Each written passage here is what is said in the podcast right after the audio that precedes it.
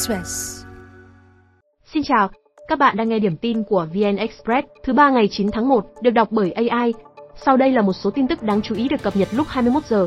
Tại phiên xét xử đại án Việt Á chiều nay, công ty Việt Á được Viện Kiểm sát yêu cầu nộp hơn 1.200 tỷ đồng hưởng lợi từ bán kit test.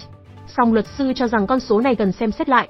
Do số tiền trên có được từ hai nguồn, hơn 400 tỷ đồng bán kit test cho 19 tỉnh, thành phố thông qua đấu thầu sai phạm, cũng là phần mà Phan Quốc Việt và các cựu cán bộ tại 19 tỉnh thành phải liên đối bồi thường.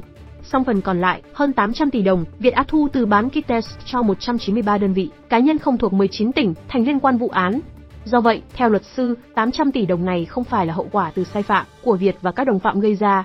Trước đó, hai luật sư của Phan Quốc Việt cũng lập luận tương tự và mong tòa đánh giá lại hậu quả này, vì vừa không có căn cứ pháp luật vừa làm tăng trách nhiệm hình sự cho Phan Quốc Việt. Hai nhóm luật sư cùng kiến nghị tòa chỉ xét tổng thiệt hại vụ án mà công ty Việt Á cùng các bị cáo liên đới bồi thường là hơn 400 tỷ đồng. Phan Quốc Việt bị viện kiểm sát đề nghị 30 năm tù, cao nhất trong 38 bị cáo. Trước đó, Việt bị tòa án quân sự thủ đô Hà Nội tuyên 25 năm tù trong vụ án liên quan 4 cựu sĩ quan quân y. Tại tòa hôm nay, cựu vụ phó Trịnh Thanh Hùng nói kit test Việt Á ra đời đúng thời điểm lịch sử quan trọng trong chống dịch, không sai, nếu chậm 3 đến 5 tháng sẽ chẳng còn ý nghĩa gì. Với ông, đây là thành tựu khoa học lúc bấy giờ. Ông nói bối cảnh ra đời của kit xét nghiệm COVID-19 để hội đồng xét xử có góc nhìn khách quan, toàn diện, góp phần đánh giá đúng bản chất vụ án. Theo ông, cái sai lớn nhất là ở quá trình thẩm định giá, hiệp thương giá, công bố giá.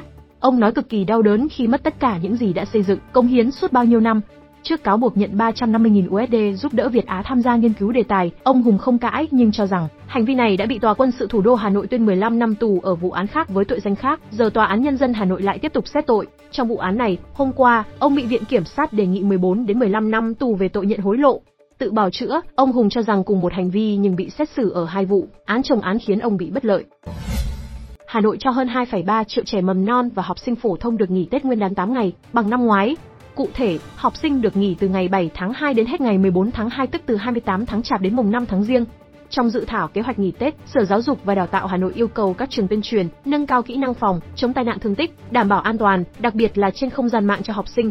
Các địa phương còn lại cho học sinh nghỉ 10 đến 13 ngày.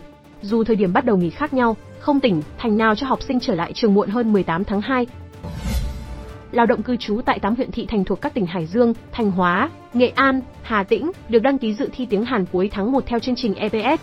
8 huyện thị thành trên gồm thành phố Chí Linh, tỉnh Hải Dương, huyện Đông Sơn, Hoàng Hóa, tỉnh Thanh Hóa, Cẩm Xuyên, Nghi Xuân, tỉnh Hà Tĩnh và huyện Nghi Lộc, Hưng Nguyên, thị xã Cửa Lò, tỉnh Nghệ An. Trước đó, vào kỳ thi đầu năm 2023, lao động tại các địa phương trên bị tạm dừng tuyển bởi có trên 70 người cư trú bất hợp pháp tại Hàn, trên 27% lao động hết hạn hợp đồng không về nước. Tuy nhiên, hai nước cùng thống nhất không áp dụng chính sách này vào kỳ thi năm nay do các địa phương đã giảm được tỷ lệ cư trú bất hợp pháp dưới mức cam kết. Kỳ thi năm nay dự kiến lấy hơn 15.400 lao động đi làm việc tại nhiều ngành nghề như sản xuất chế tạo, xây dựng, nông nghiệp. Chương trình EPS có đặc thù là chủ doanh nghiệp Hàn Quốc sẽ chọn lao động dựa trên hồ sơ được giới thiệu ngẫu nhiên mà không chỉ định, không ai tác động được tới quy trình ký kết hợp đồng. Hôm nay, ba người chết cháy ở Gia Lai vì bị phóng hỏa. Cơ quan điều tra cáo buộc ông Nguyễn Trọng Niên, 52 tuổi, đã tới xăng đốt căn phòng ở thị xã An Khê khiến ba người thiệt mạng. Trích xuất camera hiện trường, công an tỉnh Gia Lai xác định ông Niên phóng hỏa do mâu thuẫn tình cảm với bà Vân.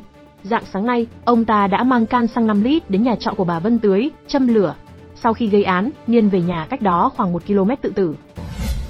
Tổng thống Pháp Macron vừa bổ nhiệm Bộ trưởng Giáo dục Gabriel Attal làm thủ tướng, Ông Atta, 34 tuổi, trở thành thủ tướng trẻ tuổi nhất lịch sử Pháp. Động thái diễn ra sau khi bà Elizabeth Bon nộp đơn từ trước ngày 8 tháng 1, trong bối cảnh tổng thống chuẩn bị công bố nội các mới.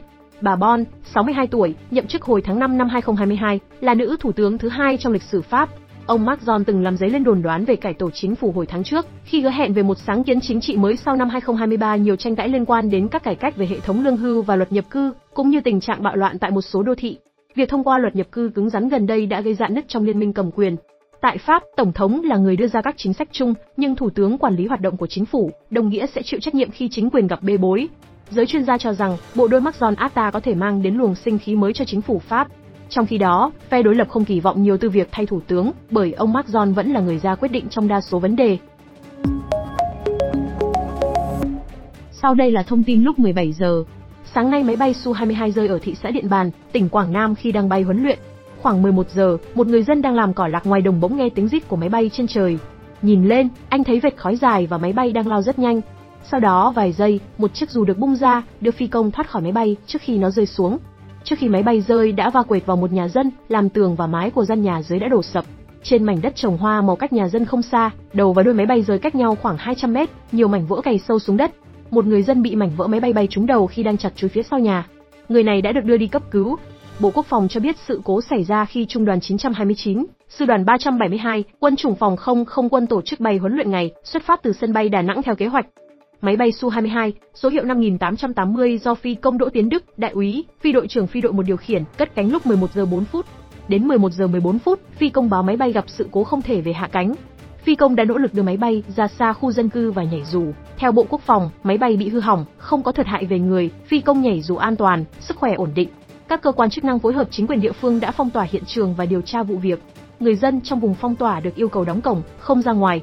Các mảnh vỡ đã được thu gom, tập kết gần đuôi máy bay, Sáng nay, luật sư bảo chữa cho cựu bí thư tỉnh ủy Hải Dương Phạm Xuân Thăng nêu quan điểm, bối cảnh phạm tội của ông Thăng khá đặc biệt.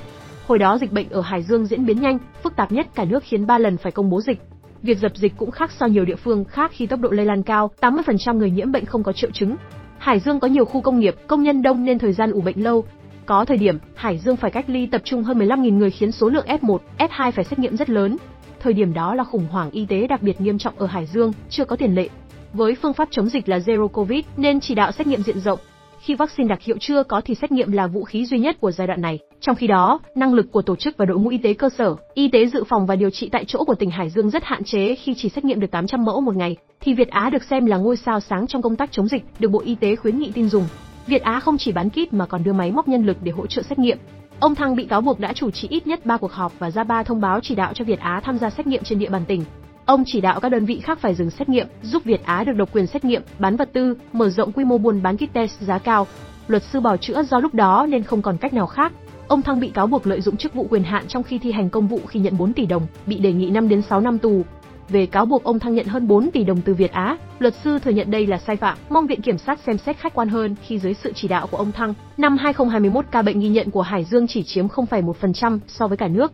Năm 2022 có cao hơn, nhưng ca mắc cũng chỉ 0,3%. Với hơn 30 năm công tác, ông Thăng có 43 bằng khen, giấy khen nên đề nghị hội đồng xét xử cân nhắc việc này để xem xét, giảm nhẹ hình phạt. Ông Thăng còn được hơn 100 giáo viên và cựu học sinh trường trung học phổ thông Cầu Xe, huyện Tứ Kỳ, nơi ông từng công tác, viết đơn xin giảm nhẹ hình phạt. Ông Lã Tuấn Hưng, tổng giám đốc công ty cổ phần Sông Hồng vừa bị bắt với cáo buộc có sai phạm liên quan vụ thông thầu của IC tại Sở Y tế Bắc Ninh. Vụ án được xác định xảy ra tại Ban Quản lý Dự án Công trình Xây dựng Y tế thuộc Sở Y tế tỉnh Bắc Ninh, Công ty Cổ phần Tiến bộ Quốc tế IC và các đơn vị liên quan. Hơn 2 năm qua, IC liên tiếp bị điều tra các sai phạm về vi phạm đấu thầu ở các đơn vị, địa phương. Mới đây nhất, cuối tháng 12 năm 2023, nhiều lãnh đạo, cán bộ AIC bị cáo buộc có sai phạm trong vụ án xảy ra tại Trung tâm ứng cứu khẩn cấp máy tính Việt Nam VNSearch, Bộ Thông tin và Truyền thông, Năm 2022, các sai phạm xảy ra ở bệnh viện đa khoa Đồng Nai, Sở Y tế Quảng Ninh, Trung tâm Công nghệ Sinh học Thành phố Hồ Chí Minh liên quan AIC đã bị điều tra. Chủ tịch AIC Nguyễn Thị Thanh Nhàn đang bị cáo buộc có sai phạm trong 4 vụ án song vẫn bỏ trốn, bị phát lệnh truy nã quốc tế. Bộ đôi xạ thủ của Việt Nam Phạm Quang Huy và Trịnh Thu Vinh vừa giành huy chương vàng châu Á sau khi đánh bại Ấn Độ chiều nay. Tuy nhiên, thành tích này không được tính xuất dự Olympic. Giải bắn súng vô địch châu Á 2024 được tính như vòng loại Olympic Paris, nhưng chỉ áp dụng cho các nội dung cá nhân. Giải diễn ra tại Indonesia từ ngày 4 tháng 1 đến ngày 18 tháng 1. Việt Nam tham dự giải dưới sự dẫn dắt của huấn luyện viên trưởng Park Chung-gun cùng 11 xạ thủ. Ngoài huy chương, Việt Nam đề ra mục tiêu giành thêm tối thiểu một vé tham dự Olympic thông qua giải đấu này. Trước đó, bắn súng Việt Nam mới giành được một suất đến Olympic Paris 2024 do công của nữ xạ thủ Trịnh Thu Vinh. Phạm Quang Huy được xem là ngôi sao mới của bắn súng Việt Nam. Anh là con trai cặp vợ chồng xạ thủ nổi tiếng Việt Nam Phạm Cao Sơn và Đặng Thị Hằng. Nghi can giết người ở Sài Gòn vừa bị bắt trưa nay sau 3 ngày lẩn trốn tại tỉnh Long An. Công an thành phố Hồ Chí Minh họp báo thông tin kết quả điều tra Nguyễn Thanh Tâm, 27 tuổi, về hành vi giết cô gái cướp CSH và quá trình truy bắt anh ta trong rừng keo ở Long An. Trưa ba hôm trước, Tâm đến quán cà phê trên quốc lộ 22, xã Xuân Thới Sơn, huyện Hóc Môn, thành phố Hồ Chí Minh. Anh ta sau đó sát hại bà chủ quán 30 tuổi bằng hàng chục nhát dao, cướp CSH1, điện thoại, 2 triệu đồng, rồi bỏ trốn về hướng tỉnh Long An. Trước khi gây án, anh ta đến tiệm hớt tóc ở xã khác để cướp tài sản nhưng do đông người nên không thực hiện, chuyển qua quán cà phê ra tay. Trong 3 ngày qua, ban chuyên án đã huy động 1.000 cán bộ chiến sĩ, chó nghiệp vụ, các phương tiện thiết bị hiện đại để truy bắt Tâm. Cảnh sát đã chia nhau vạch từng lùm cây, sử dụng flycam lùng sục các điểm khả nghi trên cánh đồng. Hơn 10 cảnh sát phải nhập viện vì bị ong vò vẽ cắn. Hiện Tâm đã thừa nhận toàn bộ hành vi, nói không có đồng phạm. Anh ta mang nợ nần nên đi cướp tài sản. Những ngày lẩn trốn trong rừng keo, nghi phạm ăn trái cây, uống nước mương, Hôm nay, Hàn Quốc vừa thông qua luật cấm giết mổ và bán thịt chó, có hiệu lực từ năm 2027, chấm dứt tập tục gây tranh cãi hàng thế kỷ khi ngày càng nhiều người ủng hộ quyền động vật. Luật được thông qua với 208 phiếu thuận và không có phiếu chống. Theo luật mới, việc nuôi hoặc giết mổ chó để lấy thịt, cũng như phân phối hoặc bán thịt chó sẽ bị cấm. Người giết mổ chó phải đối mặt án tù tối đa 3 năm hoặc bị phạt tiền 22.800 USD. Người nuôi chó để lấy thịt hoặc phân phối có thể đối mặt mức án tối đa 2 năm tù hoặc phạt tiền 15.200 USD. Trong 3 năm tới, Hàn Quốc sẽ hỗ trợ tài chính cho những người buôn bán để họ đóng cửa hoạt động hoặc chuyển nghề. Ăn thịt chó là tập tục có tuổi đời hàng thế kỷ ở bán đảo Triều Tiên, nhưng ngày càng nhiều người Hàn Quốc muốn chính quyền ra lệnh cấm thịt chó, với mối quan tâm ngày càng tăng về quyền động vật và lo ngại hình ảnh của đất nước bị ảnh hưởng trên trường quốc tế. Thông tin sẽ tiếp tục được cập nhật vào 6 giờ sáng.